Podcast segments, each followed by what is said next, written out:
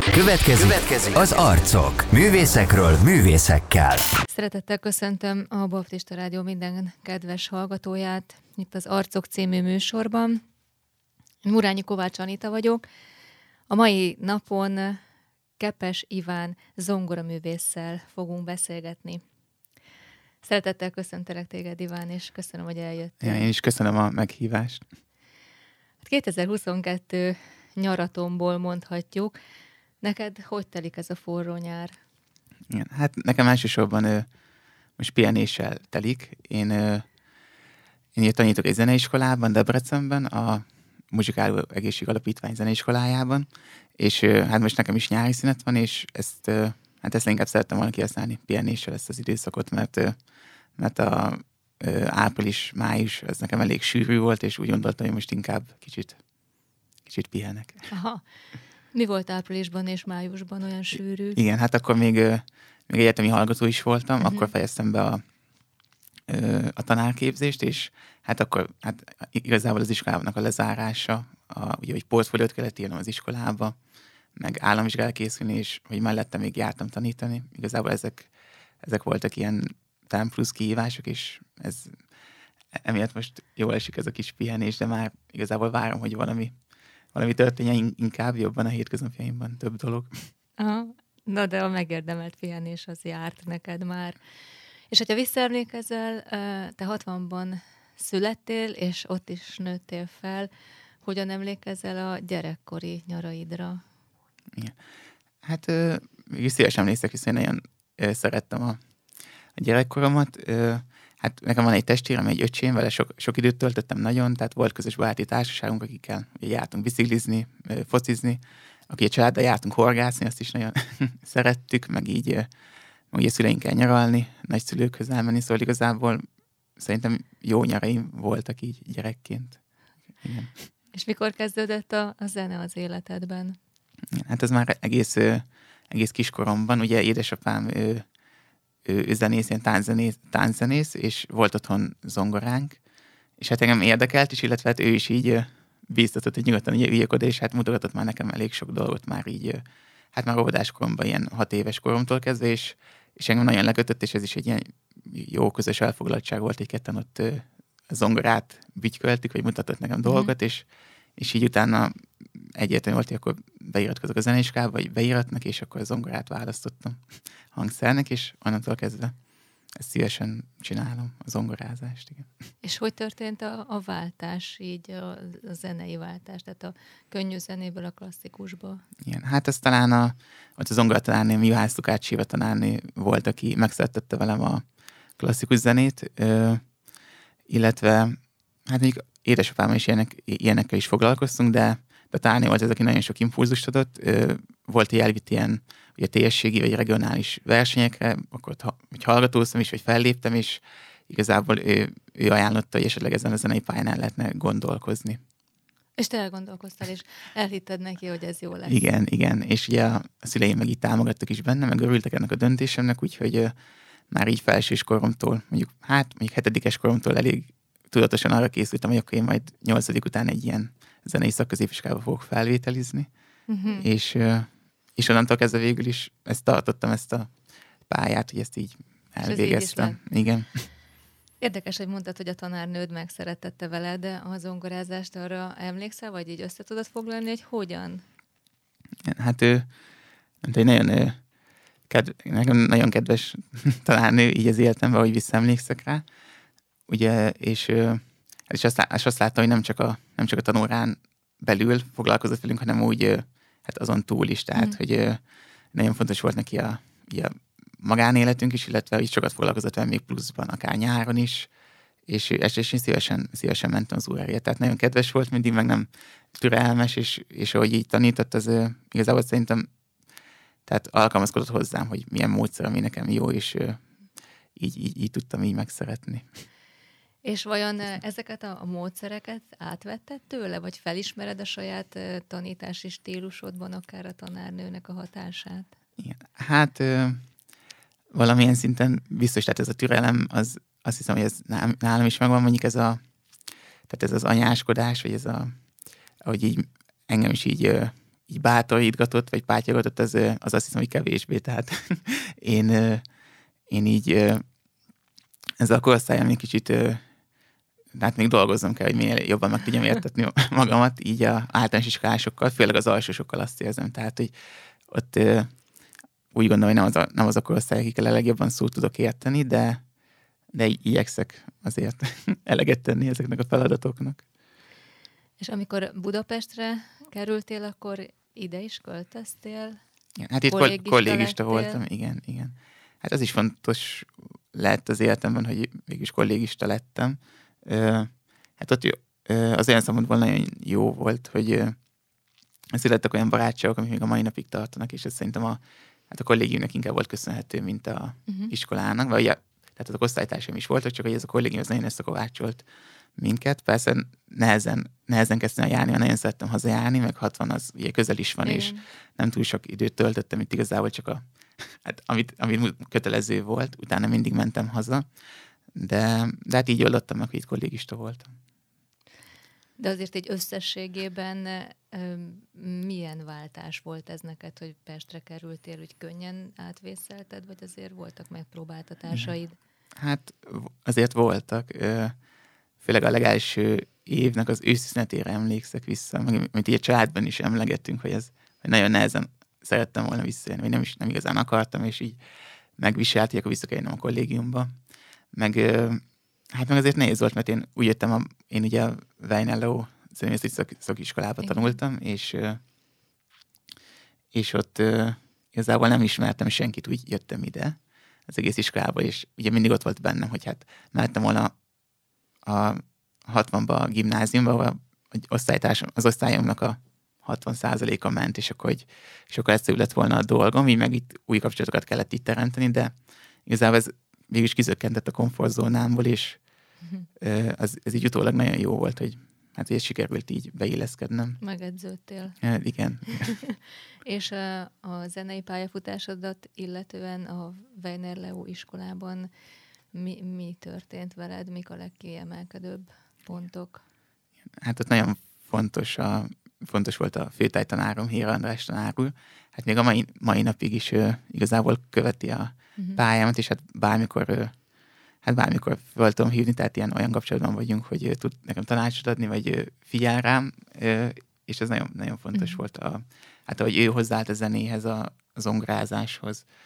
Igazából az volt nekem a legmeghatározó, szóval, hogy én úgy gondolom, hogy ahogy, ahogy tudok zongorázni, annak a nagy részét ezt így neki, neki köszönhetem. Ahogy gondolkozok a zenéről, vagy a zongorázásról.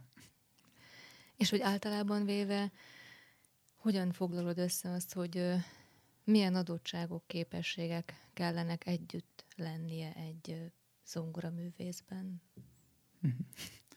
Értem. Hát ö, szerintem nagyon fontos, hogy ö, ö, először is, hogy tehát tájékozott legyen más területeken is, mert úgy értem, hogy a ilyen kulturális területeken, hogy ne csak, uh-huh. a, ne csak a ne csak a saját szakmájában, vagy hogy most csak a zongorista, és akkor ebben csak ebből állnak ki a hétköznapi, hanem hogy minél jobban a más művészetekben is uh-huh. tudjon meríteni, hogy irodalomból, vagy uh-huh. képzőművészetekből. Hát ugye nagyon fontos maga, ö, hát maga a szakma jó ismerete, tehát hogy minél jobb hangszerjáték legyen az illető, ezt a lehető legjobban tudja fejleszteni. Igen, így elsősorban most ezek, ezek egy két dolog jutott eszembe. Hát illetve az, hogy minél tehát, hogy minél önállóbb legyen az ember, hogy saját, saját gondolatai legyenek, saját zenei gondolatai, amiket ugye meg szeretne osztani másokkal. Tehát, hogy tudja miből táplálkozni, amit aztán, és hogy legyen benne egy vágy, hogy ezt megossza a hallgatósággal. Aha, aha. Igazából azt hiszem, hogy ezek. És akkor ugye egy koncert lett talán így a leg, legjobb terep arra, hogy, uh-huh. hogy ezt megtegye, szóval még az is, szóval még az is kell az egy affinitás, hogy kimeljen állni a közönség elé valaki. És az hogyan alakult ki benned, hogy, hogy szólista legyél, hogy először is zongora művész legyél elsősorban, de korepetitor is vagy, tehát kamarazenész is, illetőleg most már tanár is. Hogyan vannak benned együtt ezek a részei a zenei pályafutásodnak? Igen. Hát én ö, ö, ugye a repetítorolást ezt így a zeneiskolában tudom ugye mm. gyakorolni, ahogy a növendékeket tudom kísérni, illetve hát egy-egy alkalom már volt ugye, hogy, hogy felkértek ilyen, ilyenre, hogy korepetitorkodjak, de egyébként azt is nagyon szeretném, illetve a kamarazenélést. Hát talán egyébként a kamarazenélés az, ahol a leg, mm, legszabadabban tudom magam érezni, azt érzem egyébként. Uh-huh. Olyan szempontból, hogy, hogy akár így, tehát a legnagyobb örömet akkor tudom talán megélni, amikor így kamarázok, mert akkor kicsit megosztik a, a teher az előadásban, Igen. tehát hogy nem csak én vagyok a színpadon, és ez azért ez nekem érdekes, hogy tehát szokatlan, hogy amikor mások is ott vannak, legalábbis először nagyon szokatlan volt, hogy nem csak én, én zongorázok, sőt, hogyha esetleg nagyobb szüneteim vannak, azok az még ö, furább, ez nem, nem voltam mindig hozzászokva, de egyébként ö, tehát igen, tehát a kamazzenés az, ami kicsit így ötvözi ezt a szólista dolgot, illetve hogy a, akkor másokkal is együtt lehet működni. Hát a szólót, a szólózongázás is nagyon szeretem, meg azt is nagyon tudom élvezni, hogy tényleg az történik jó esetben, amit én szeretnék, Igen. csak ugye ott, a, ott meg a, azért az jóval nagyobb szokott lenni az izgalom Aha. bennem, azt érzem, és így, így, így, így van olyan felszabadultságot inkább, hogy a, hogy a színpadon való lét, hogy ott, ott akkor vagyok a legfelszabadultabb, hogyha kamarázhatok. Igen. Egyébként a szólista létet így mennyire tartod megterhelőnek az idegrendszer számára, vagy mennyire tartod fontosnak, hogy tréningezz? Ez, ezt azért is kérdezem, mert jellemző rád az, úgymond versenyszellem, hogy az elmúlt időszakban is jelentős nemzetközi versenyeken indultál el. Igen, hát így pró, próbálok kinézni olyan versenyeket, amik így a képességnek megfelelnek, mert elég, elég sok van, és azért van az a kategória, amin, amin már nem indulnék el, mm-hmm. de igyekszek, hát igyekszek olyat nézni, ami, ami úgy, úgy látom, hogy még pont segít a fejlődésemben, de, de azért már kihívás. Tehát, igen, mm-hmm. tehát kihívás is, és még, még aztán meg tudom ugrani. És szerintem nagyon jók ezek a versenyek, igen, erre, hogy így tréningezze magát az ember, hogy egy műsort hogy lehet összeállítani, akkor, uh-huh. hogy, hogy akkor igen, hogy ez a műsor az milyen darabokba lépüljön föl, hogy, hogy tényleg a koncentráció és az végig, végig a megfelelő szinten tudjon maradni, akkor legyenek esetleg benne olyan pihenő részek is, amikor, amikor talán nem kell olyan magas fokú koncentráció, de utána, tehát utána egy Hát igen, tehát egy ilyen hosszabb műsort, hogy hogy tudja az ember felépíteni, szerintem nagyon fontos. Illetve itt ugye fejből való játék, igen. minél több anyagnak a első átítása az, a, az az, ami számomra nehézséget szokott okozni. Hát éppen ezért is érzem a korlát egy-egy nagyobb versenynél, ami már tehát olyan nagy anyagokat kérnek, hogy meg olyan sok fordulóból áll, hogy én annak egyelőre nem mernék így neki rugaszkodni. De, de van többféle verseny, igen, és akkor így igyekszek kinézni valamit, hogy magamat így motiváljam, főleg most, hogy most én már végeztem a, elvégeztem a, ez egyetemet, és uh, így már nincs ez a, nincsen ilyen hivatalos számon kérés, tehát így muszáj magamnak valamit kitalálni, hogyha még szeretném ezt tovább csinálni, meg így fejlődni szeretnék tovább. Uh-huh.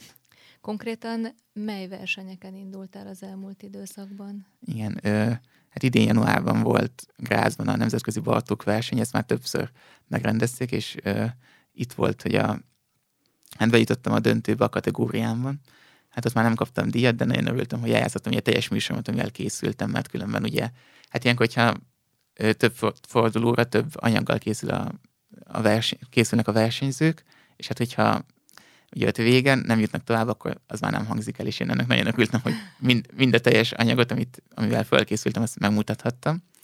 Úgyhogy ez egy nagy pozitívum volt számomra, illetve ö, 2021 nyarán voltam Lyonban, az, az egy ö, az az egy nemzetközi zongoraverseny volt az is, és hát ott, ott bejutottam az első fordulóba, ilyen videó alapján, videó beküldés alapján meghívtak, onnan már szintén nem jutottam tovább, de, de nagyon jó volt látni egy ilyen nagyobb versenyt, hogy ez tényleg hogy működik, így kicsit megtapasztaltam, hogy akkor hát igen, ennek, ennek azért háttér is, hogy megszervezni az utazást, akkor ugye itt leg, legjobb eset, tehát a legoptimálisabb eset ugye az lenne, hogyha tényleg, hogyha ott a helyi városban él az ember, és akkor úgy kell elmenni a koncertre, uh-huh. ugye, így mint a hétköznapokban, de ilyenkor arra is gondolni kell, hogy, a, hogy az utazás miatt akkor hogy tud gyakorolni esetleg, melyik nap érkezzen, és tehát ezeket is mind, hát szerintem meg kell tanulni, és ezeken a versenyeken azért meg lehet, uh-huh. így mondja, minél több ilyenen részt vesz az ember. Uh-huh.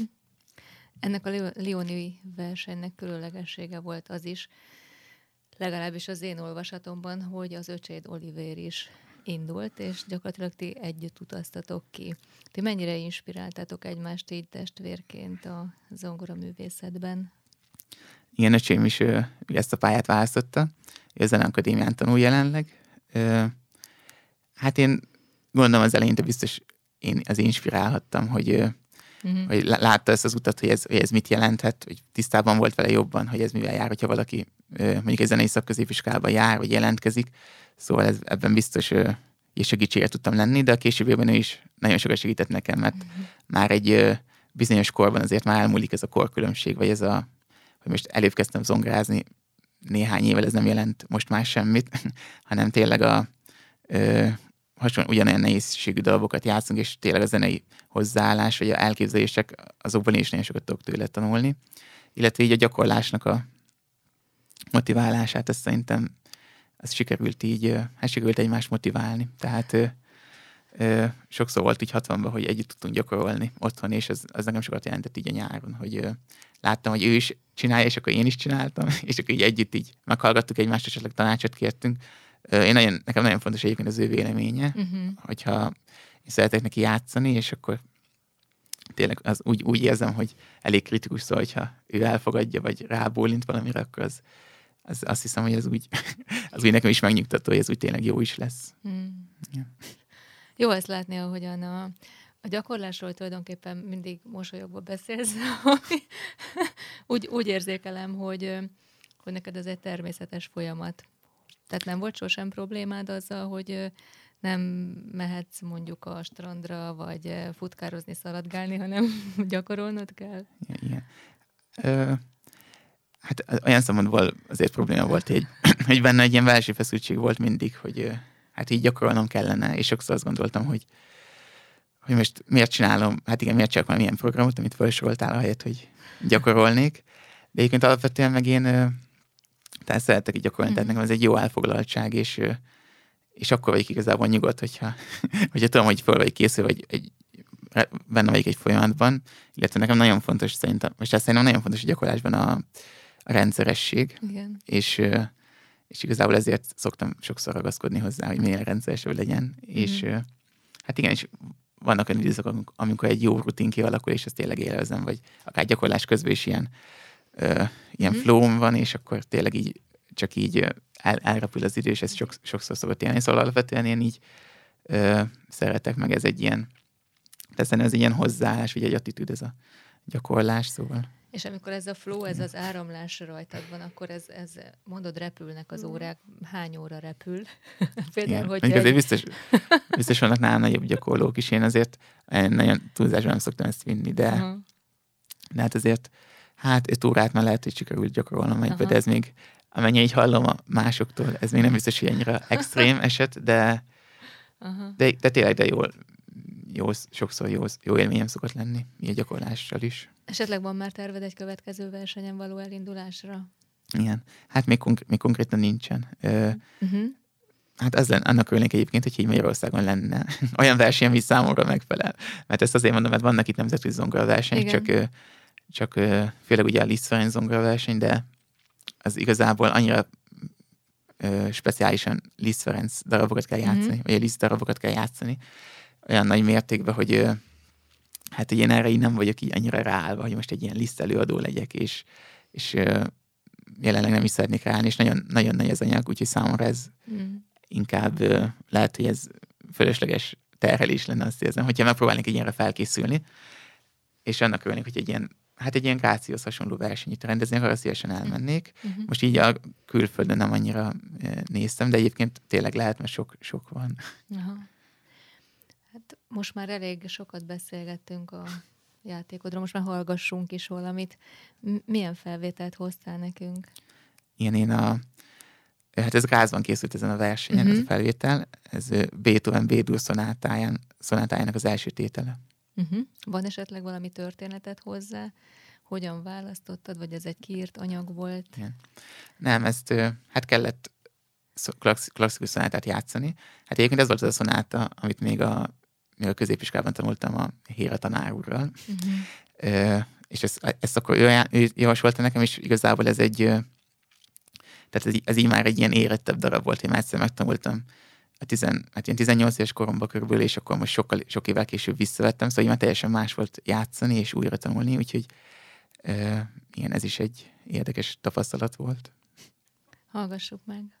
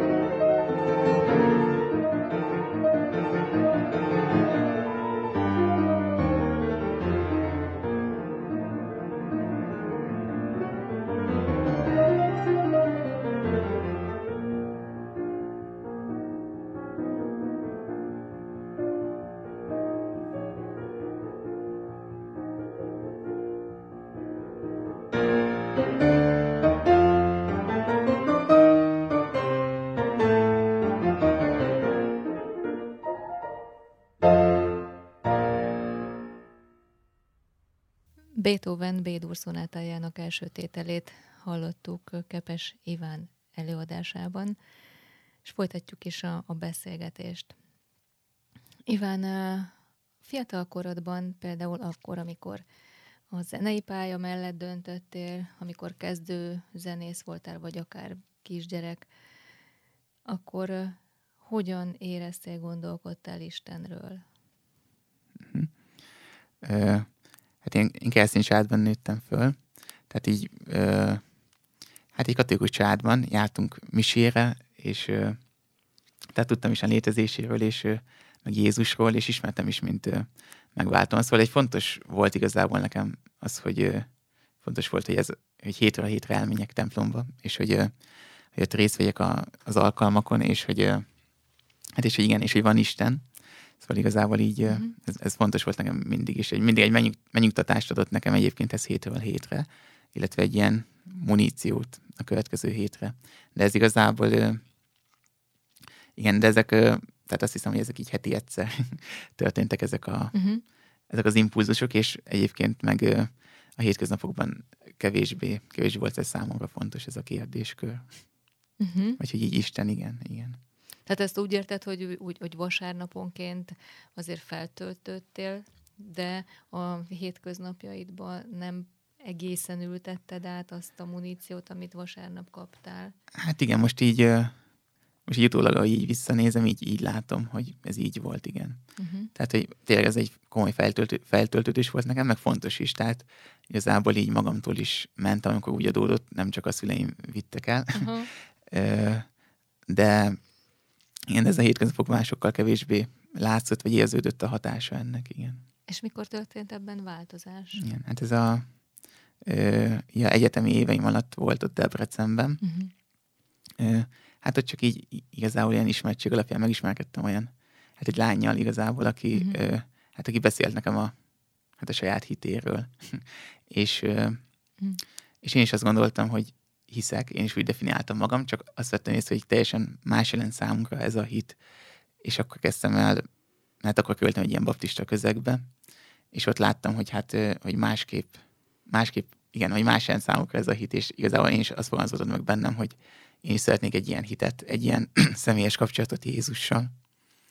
És hát ez volt az a pont, amikor elindultam, és akkor Bibliát, elkezdtem Bibliát olvasni, tehát addig azt nem nagyon tettem, igazából hát így őszintén szóval kicsit így volt egy féltem is még régebben Bibliát olvasni, mert mindig voltak, voltak olyan történetek, amik így mondjuk megrémisztettek, vagy amit nem tudtam így, nem tudtam hova tenni, és ezért inkább nem is, nem is olvastam. És akkor ez volt az az időszak így már az egyetemes, hát egyetem alatt, amikor már, hát amikor már jobban érdekelt, meg utána jártam dolgoknak, és akkor nem nyugodtam, hanem addig, addig próbáltam nézni, vagy meg olvasni a Bibliát, amíg tényleg egy, hát még már egy ilyen táplálék volt ez a számomra.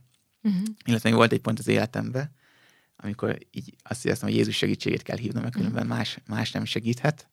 Hát ez meg, a, ez meg abból jött, hogy hát ezek a ez egyetem hozzájáruló, ez a bulizás, illetve Igen. egyéb ilyen járulékos dolgok. Hát ezekben én, én elég így benne voltam. Hát nem tudom, hogy most jobban benne voltam, mint mások, vagy az átlag alatt, vagy fölött volt. Ez igazából mindegy, csak az, az volt a lényeg, hogy én azt éreztem, hogy én ebből, hát ebből ki szeretnék jönni, hogy ez nekem nem kell, és igazából megtapasztaltam, hogy ezt egyedül nem tudtam megtenni. Mm. Tehát volt egy ilyen alkalom, amikor hát elmentem szintén egy ilyen buliba, és nem szerettem volna ugyanazt csinálni, mint az előtt. És már teljesen elhatároztam, és csodálkoztam, és igen, és meg voltam győződve, hogy nem, nem, ugyanaz, nem ugyanaz fog történni, mint mindig, és ugyanez történt, és ez egy nagyon nagy csalódás volt igen. így magamban és hát akkor, akkor döntöttem úgy, és hát igen, akkor igazából akkor kértem Jézust, hogy akkor mhm. segítsen, hogy ettől így hát szabadítson meg mhm. ettől a, ettől a gondolkodástól, vagy ettől az élethelyzettől, és, és igazából ez így meg is történt, és akkor onnantól, hát onnantól datálom, hogy akkor így, hogy így megtértem hozzá, és szerettem volna az életemet úgy, úgy irányítani, hogy Istennek tetsző. Tehát, hogy olyan, olyan cselekedeteket, vagy olyan, olyan lépéseket tenni, ami már, amivel engedelmességgel jár az ő irányába. És akkor ezt megtetted? Igen, igen, és akkor igen, aztán később ugye bemerítkeztem, és uh-huh. ami, úgy, ami úgy gondolom, ami fontos volt nekem, szintén amiatt, hogy hát egy ilyen engedelmességi lépésnek tartottam. Uh-huh. Tehát, hogy kifejezzem már így, így felnőttként, a, hogy én Jézushoz szeretnék tartozni, és hogy azt szeretném, hogy, hogy ugye belépjen az életembe, és igen, így, úgy érzem, hogy ezzel tudtam így megpecsételni ezt a döntésemet, ami ez már így, ami már egy annyira erős döntés, hogy hát igen, hogy nem az, hogy nem véd meg mindig, de hogy ez, erre már mindig vissza tudok nyúlni, hogy tudok erre támaszkodni, hogy ezt én már meghoztam ezt a döntést, és ez így nem múlik el az életemben. És mindez a kis újszállási baptista gyülekezetben történt. Igen, igen. Ez...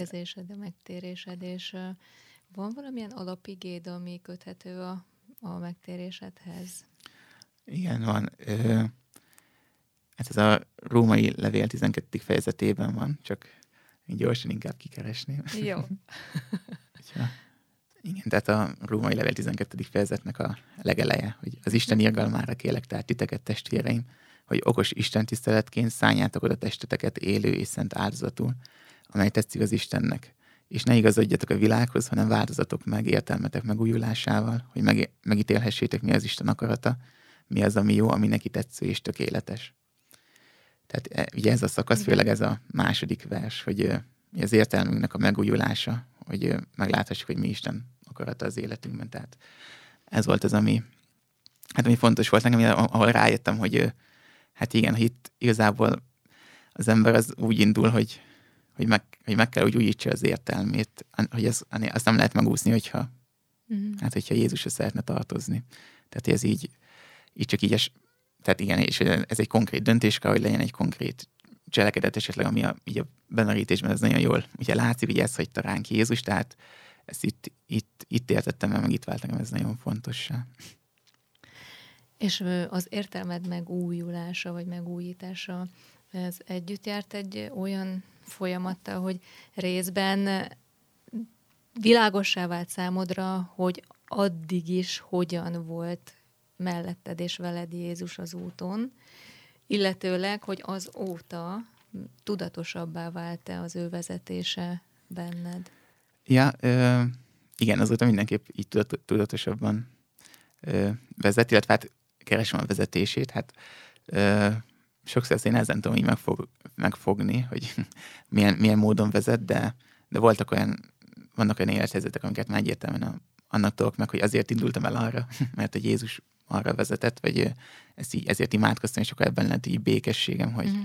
abba az irányba induljak el, és én ezt is, ez is nagyon fontos szerintem, hogy hát az ember az, hát ez, hogy ez így függő viszonyban van igazából Isten, Istennel, Istennel, vagy Jézussal, és ez nem, hát ez nem probléma, ez egy, ez egy jó az a függés, már csak azért is, mert így is úgy is valamitől függ az ember.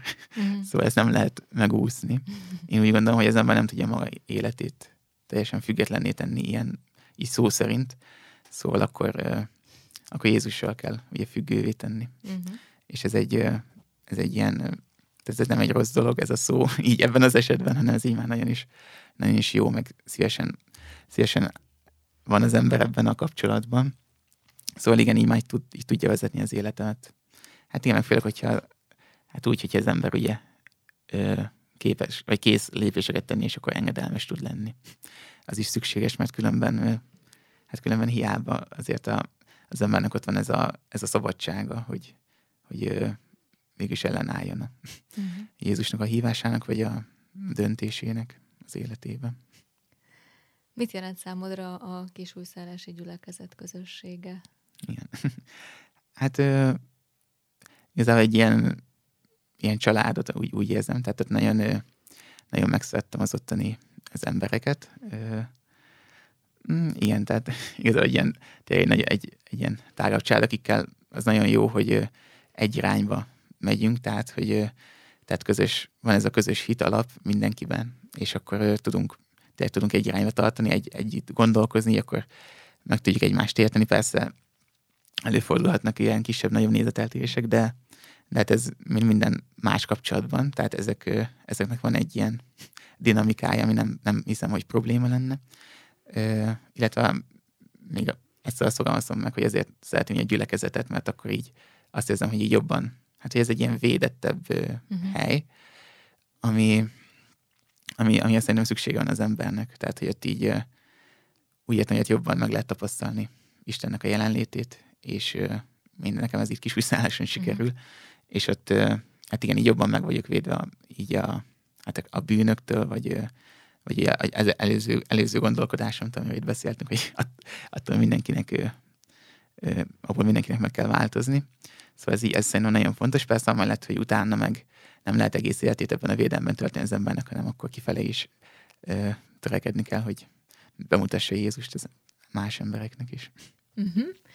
És ha már itt tartunk, hogy Jézus bemutatása más embereknek, ezzel kapcsolatos a következő kérdésem, hogy szerinted a, a művészet és a misszió hogyan függnek össze, magyarán, hogy a művészet is eszköze arra, hogy bemutassuk Istent mások számára? Igen. Hát ugye a, én a zenét azt gondolom, hogy ez Isten adta is az embernek, szóval ilyen, ilyen számomra biztos, hogy biztos, hogy használható erre a jó célra, hogy így a, hogy, hogy embereket közel vigyünk hozzá.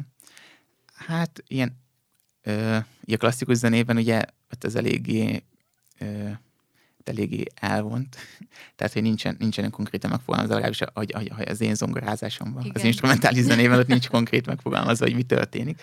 Szóval igazából, hát ott gondolom, nem, nem, nem csináltam még ilyet, de akár egy a daraboknak a felvezetésével, vagy egy műsor összeállításával azért lehet, lehet olyan légkört teremteni, ami megágyaztat egy ilyen, uh-huh. hát egy ilyen, nem tudom, egy ilyen beszélgetésnek, vagy egy ilyen igen, egy ilyen műsornak, ahol helye van Istennek, vagy a Jézusról való beszédnek.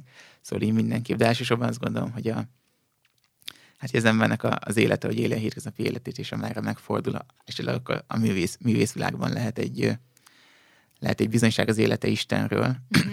hogy mondjuk sok minden másképp csinál, és hát nem csak úgy azért csinálja másképp, mert így gondolja, hanem mert azt gondolja, hogy Isten így gondolja, és akkor ezt így be lehet mutatni azokon az emberek, akikhez kerül, közel kerül.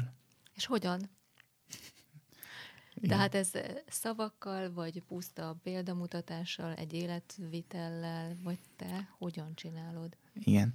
Én szavakkal ö, kevésbé volt, mm-hmm. kevésbé nyílok, meg azt érzem, hogy nehezebben ö, beszélek. Én inkább próbálom hát az életvitel, vagy a jellem, jellememmel ezt így megmutatni, de, mm-hmm.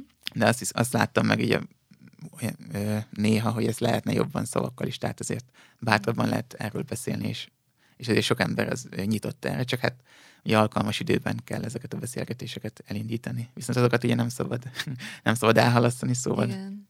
Uh-huh. azért beszélni is lehet erről, de, de én inkább próbálok ilyen, ilyen jellememben uh-huh. úgy, úgy viselkedni, ahogy, ahogy, ahogy azt gondolom, hogy akár nem tudom, hát igen, amivel nem, nem hazudtolom meg, hogy én most én Jézushoz tartozok, vagy rá szeretnék mutatni. Igen. Előfordult már veled, hogy esetleg valaki ezt érzékelte belőled, és rákérdezett, hogy te miért vagy más, nyugodtabb, esetleg kiegyensúlyozottabb, boldogabb? Igen. Ö, Volt már Nem, ilyen? mondjuk így, így konkrétan, konkrétan nem emlékszek. Nem, nem emlékszek, uh-huh. igen. Uh-huh. Nem baj. Igen. A korábbiakban említetted, hogy hogy más művészeti ágak felé való érdeklődés is fontos lehet abban, hogy, hogy akár egy zongoraművész is teljessé válhasson. Számodra mely művészeti ágak a legérdekesebbek ebből hm. a szempontból? Igen. Hát én most így a számomra az irodalom egyébként, azt hiszem, mm. amivel legtöbbet így hát tudok meríteni, meg, meg próbálok méltót olvasni. Ez nem volt mindig így. Az uh-huh. utóbbi utóbbi években vált ez nagyon font, vagy fontossá nekem, és igazából így uh-huh. ezt is mhm. próbálom kicsit így a rutinommá tenni, hogy, hogy olvassak. tehát ezt így nem ment egyből, mert tehát igen, tehát mint egy kicsit, mint egy gyakorlás volt számomra, hogy néha úgy nehezebben megy, de akkor is azért csak gyakorlok, és ez a, most az olvasásra is így volt. De azt láttam, hogy tehát, hogy, hogy igen, hogy tényleg nagyon sokat lehet belőle meríteni, illetve egy olyan tevékenységnek tartom, ami, hát ami hasznos, meg jó, jó az ember lelkének, tehát hogy mondjuk olvasásra töltöm az időt, mm, mondjuk telefonnyomkodás helyett, akkor, az, akkor teljesen másképp érzem ugye utána magamat. Uh-huh. Szóval így, hát illetve a zeneszerzők is sokat merítettek a, ugye az irodalomból, versekből, uh-huh. vagy bármilyen történetből, meg ugye így a képzőművészetből is, az is, azt is szeretem egyébként, de, de úgy gondolom, hogy nem vagyok azért túl jártas benne, szóval igazából ezeken még itt, itt, még itt van mit felfedeznem, de, igen, de szívesen, szívesen foglalkozok ilyenekkel. Tudnál most mondani egy olyan olvasmányélményt, amit akár nekem, akár bárkinek ajánlanál, hogy mindenképpen igen. el kell olvasni? Igen. Hát így most a Kosztolányi Dezső Esti Kornél, uh-huh. amit így uh, tudnék ajánlani. Hát egyrészt szerintem az azért is jó, mert uh, hát ebben egy kis rövidebb történetek vannak, ilyen kisebb novellák, uh-huh. novelláknak a füzér, amiből lesz egy regény, uh-huh. és uh, hát így, hát így nem nehéz olvasni, illetve nagyon, szerintem nagyon szellemes történetek vannak uh-huh. benne, és nekem így, hát igen, nekem ez nagyon, ez nagyon tetszett, szerintem ez bármelyik korosztály szívesen elolvasná most, úgy gondolom. Aha, aha, köszönjük. Van valamilyen hobbid? Igen. Így konk- ö, konkrétan nincsen igazából, bár néha érzem ennek a hiányát, hogy így ö, valami tevékenységet csinálnék, ami nem zongorázás, vagy, vagy hogy nem olvasok, csak akkor hirtelen nem tudom, hogy mit, mit évő legyek. Hát egyébként szeretek nagyon ö, igazából biciklizni, tehát ott most ugye Debrecenben volt tanítok, ott biciklivel közlekedek sokat, ott nagyon jó jó így a közlekedés, ezt, uh-huh. azt szeretem, meg így hosszabb távon is volt, hogy már csináltam biciklitúrákat, de ilyen rendszeresen most nem tudnék semmit kiemelni igazából. Aha. Iván, hát én, én nagyon köszönöm, hogy, hogy beszélgettél velem, hm. és hogy megosztottad ezeket a belső megéléseidet is. Sok sikert kívánok neked. Most Köszönöm. eszembe jutott, hogy így összefoglalásképpen most hogyan nézel a következő tanév, vagy év, vagy időszak elé? Erről még légy szíves mondani igen, igen, igen. Ö, hát igazából mégis kíváncsi vagyok, hogy a, most a, ahol tanítok, hogy ott hogy fog alakulni a, uh-huh. az osztályom. Ugye ezért ez, ez évről évre kicsit változik, illetve még arra vagyok nagyon kíváncsi, hogy hát így a gyerekek, gyerekekkel, hogy már második éve foglalkozok, hogy így most ez mennyire fog meglátszódni rajtuk, hogy meg is egy nagyobb folyamatban részt tudok venni, mert korábban is már így próbálkoztam tanítással ö, több zeneiskolában így óradóként, de, de hát ott mindig csak egy évet töltöttem, és nem, nem voltam benne egy ilyen nagyobb folyamatban, és most erre, igazából erre kíváncsi vagyok, hogy a, hogyha a nulláról bejön hozzám mondjuk egy másodikos kisfiú, kislány, akkor szóval tudom eljutatni, és hogy ennek már most milyen hozománya lesz így a második év elején. Ez, ez nagyon érdekel. Mm. Sok sikert kívánok ja, hozzá. Köszönöm. Még elköszönés után fogunk hallani egy bejátszást. Az mi lesz? Én ez egy list etűd, az abirátó. Liszt abilátó. Ezt fogjuk hallgatni, de nagyon köszönöm a hallgatóságnak, hogy itt voltak velünk ma is.